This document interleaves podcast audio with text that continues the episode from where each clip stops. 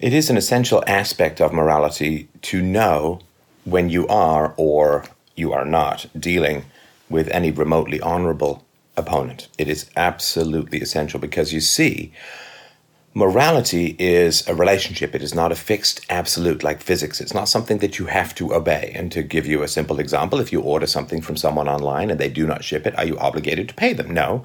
They have not held up their end of the bargain, therefore, you should not hold up your end of the bargain because morality is reciprocal, it is relational. If you're a kid and some other kid steals your bike, then you can go and get that bike back. You are not obligated to respect their property because their property is not legitimate. Now, when it comes to the left, when it comes to the socialists, the communists, the Democrats, and so on throughout the West, just talk about America in particular here, they are very open and very clear about where their moral, where their morality lies. Uh, so, for instance, of course, uh, Hillary Clinton uh, did a thesis on Saul Alinsky and his rules for radicals. And Saul Alinsky was basically by any means necessary. I've got a whole presentation on him you can find uh, on this channel. And the goal of gaining power and achieving power has no moral considerations along the way. Whatever it is that you have to do to gain or keep power, you will do to gain or keep power. That's very, very clear. And Saul Alinsky himself uh, spoke highly respectfully of Satan himself, which tells you exactly where the ethics are coming from, or rather, the lack of ethics are coming from. So, Hillary Clinton had great respect for Saul Alinsky, and uh, Barack Obama had respect for Saul Alinsky. Saul Alinsky had respect for Satan, Lucifer himself, and therefore we have some idea where these ethics are coming from. They're very open, very honest about things. They do not claim to have any kind of moral high ground. They say by any means necessary. And of course, these people were presidents uh, on the Democrat side, presidential nominees had great support, which means that people are openly saying that they worship those who worship power, that they have no desire for objective ethics, they have no desire for virtue, no desire for reciprocity. They will lie, they will cheat, they will steal, they will do whatever. I mean, they will stuff the ballot with illegal immigrants, as uh, Barack Obama was encouraging, out there encouraging illegal immigrants to vote in the election. So, they're very clear. Like they don't. All you have to do is listen to people. It's not that complicated to be clear and wise in the world. People will tell you everything you need to know about them in the first few minutes, and this is all very clear. They seek resources, they seek power, they seek dominance. And there is, of course, when you seek power over others, you have to demonize those you are going to rule over.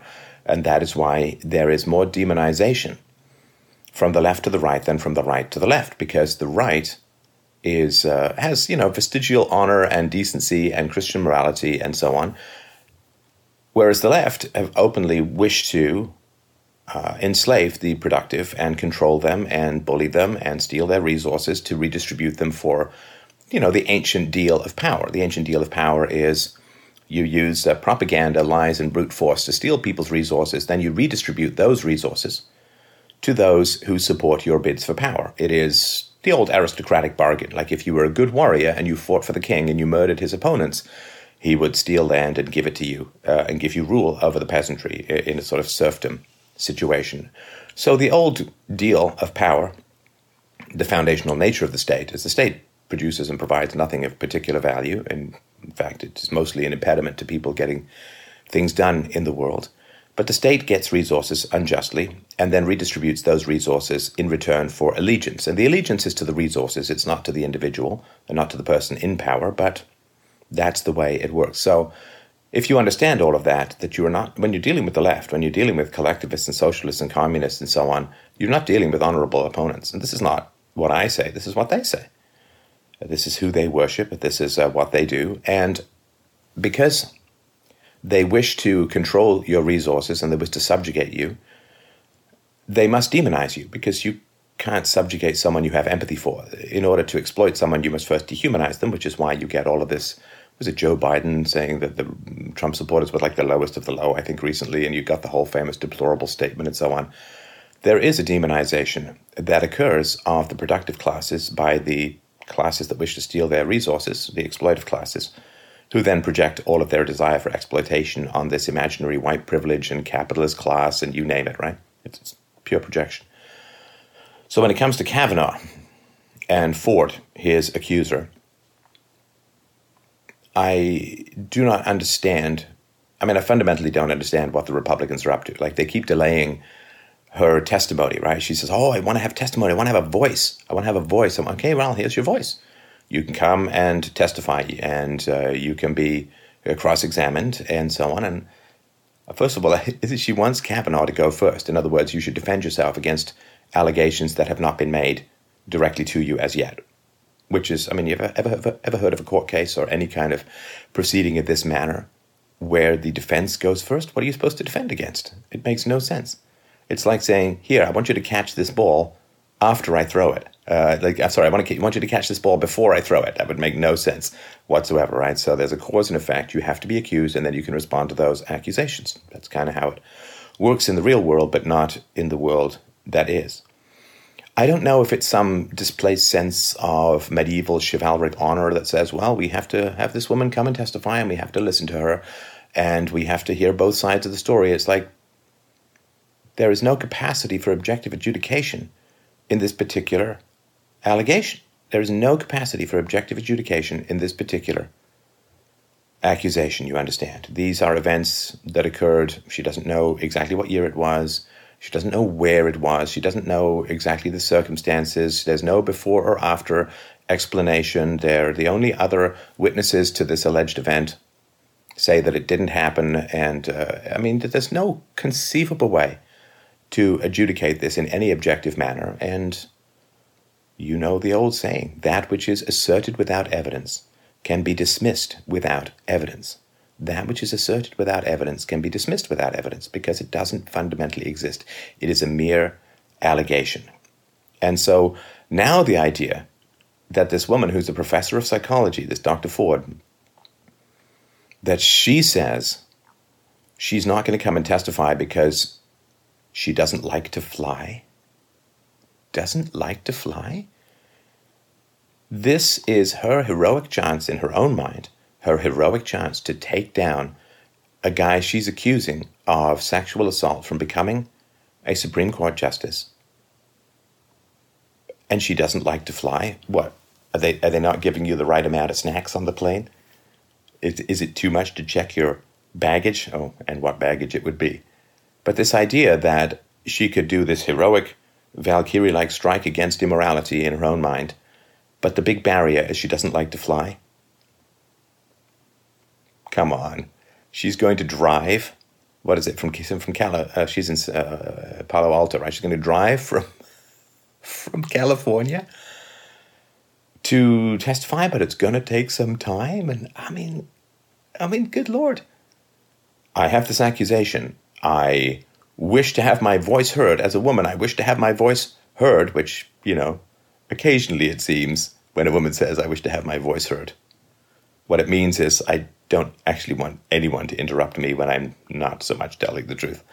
She wants to have a voice heard, and they said, Come testify. You don't have to testify with Kavanaugh in the room. It can be private, it can be public, whichever way you want, but you will be asked questions, of course.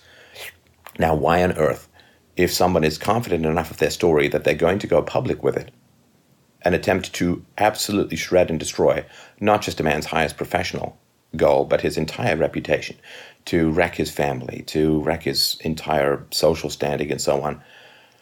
But you refuse to be cross examined, you refuse to show up. what are you, Google executives? Come on. So, this idea that, well, you know, we have to hear it out, we have to listen, and so on. All you have to do, you just ask yourself, what would the Democrats do in this situation? Well, we know what they would do with Keith Ellison. Uh, his ex girlfriends have accused him of abuse. There is corroborating 911 calls. There's medical evidence that has been presented, and nothing. They don't budge an inch. They don't give an inch. Like, understand, this is a street fight. The Queensberry rules don't apply anymore. This is a knockdown, drag out political fight for the heart, mind, and soul of the tattered freedoms of the Republic going forward. This is not a civilized conflict. This is not a disagreement. This is not a debate. This is not a difference of opinion. This is a knockdown, balls to the wall, by any means necessary political fight.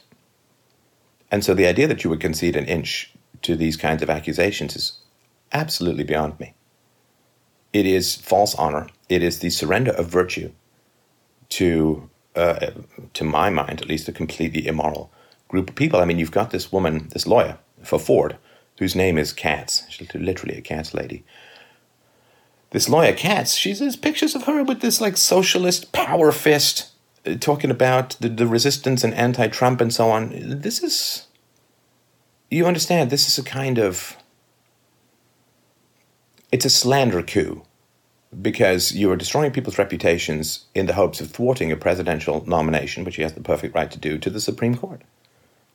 This is a form of verbal or slander coup.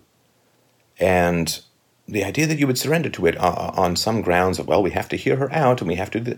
Come on. You know exactly what the Democrats would do if they held this particular power at this particular time. They would laugh at you, they would mock you, they would make fun of you, and they would proceed full steam ahead.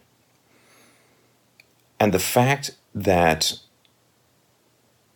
the Republicans are playing this moral high ground, we have to hear her out kind of card, absolutely ridiculous.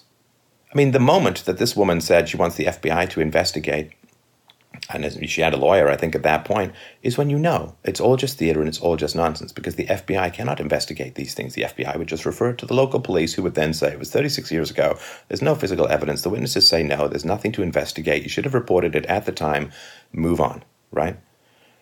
So we all understand just how toxic this is. And after it worked with Roy Moore, of course, I said this at the time, and it was very easy to predict it's going to happen again, and it's most likely going to keep happening the fact that it destroys relations and trust between men and women is something that must be opposed at all costs. When men and women lose trust in each other, your civilization dies on the vine. You understand this? This was one of the points behind radical feminism and so on. When men and women lose trust and respect for each other, then they may use each other for sexual needs, but the idea of trusting and settling down and raising families, and you grow together like two saplings side by side. You grow together. I mean, I've been married for 16 years and, and I'm a father, and you grow together with your spouse in a way that requires such fathomless and bottomless levels of trust that those who've not gone through this kind of relationship, it's hard to imagine. You are, I mean, your partner has the power to bring you great joy or great destruction and uh, that is the vulnerability, that is the trust that you need for these kinds of relationships. And that is the best environment, of course, to raise children in with a stable two parent household and all that kind of good stuff. So when you weaponize women against men, which the left has been doing forever, when you weaponize women against men, what happens is the trust that is necessary to maintain the bedrock and foundation of family values and family togetherness and family unity and family stability you take massive giant wrecking balls to the base foundation of that which sustains your civilization. Because when the family disintegrates, values and morals and uh, trust and bond and love and commitment and stability all disintegrate with it. And then you end up with, usually it's, of course, because it's a gynocentric court system, you end up with women raising children alone, which they're not particularly good at according to the data and the statistics. It may be the same for single men, but it's more single fathers, but it's harder to find those statistics. So when you destroy trust, you don't just when you destroy trust, you don't destroy the sex drive. You don't destroy the drive for romance and so on. You just destroy the drive stability, for stability, which means you get children without fathers. When you get children without fathers, women in general marry the state, which again bonds them and binds them to uh, a, a nefarious power that has to go out and scour and steal resources on their behalf because they don't have a provider, and women become anxious, they become more erotic, they become more dependent, and they become more hostile at any expansion of the free market and its principles. Because when the free market gains, more people become taxpayers rather than the collectors of tax revenue through the power of the state. When you get more tax payers rather than tax receivers, then people want lower taxes, which threatens the resource supply for single mothers and this is another reason why the single mothers vote for the left. They can't be objective about government spending when you're dependent, as you perceive, on government spending. You can't possibly evaluate government spending and taxes and welfare spending. You can't possibly evaluate that objectively. And so you just gain permanent adherence to state power with no analytical or philosophical discussion that seems possible with those who are on the receiving end of these this largesse of this this state stolen redistributionist property mechanism. So, for the Republicans, who are generally, um, of course, on the right and free market and Christian and so on, surrendering to this kind of weaponization is not just about Kavanaugh. It's not just about the Supreme Court nominee. It's not just about the president's power. If you allow women to be weaponized, you will end up with a neutron bomb society. The buildings of the West may still stand, but their inhabitants will frankly be gone.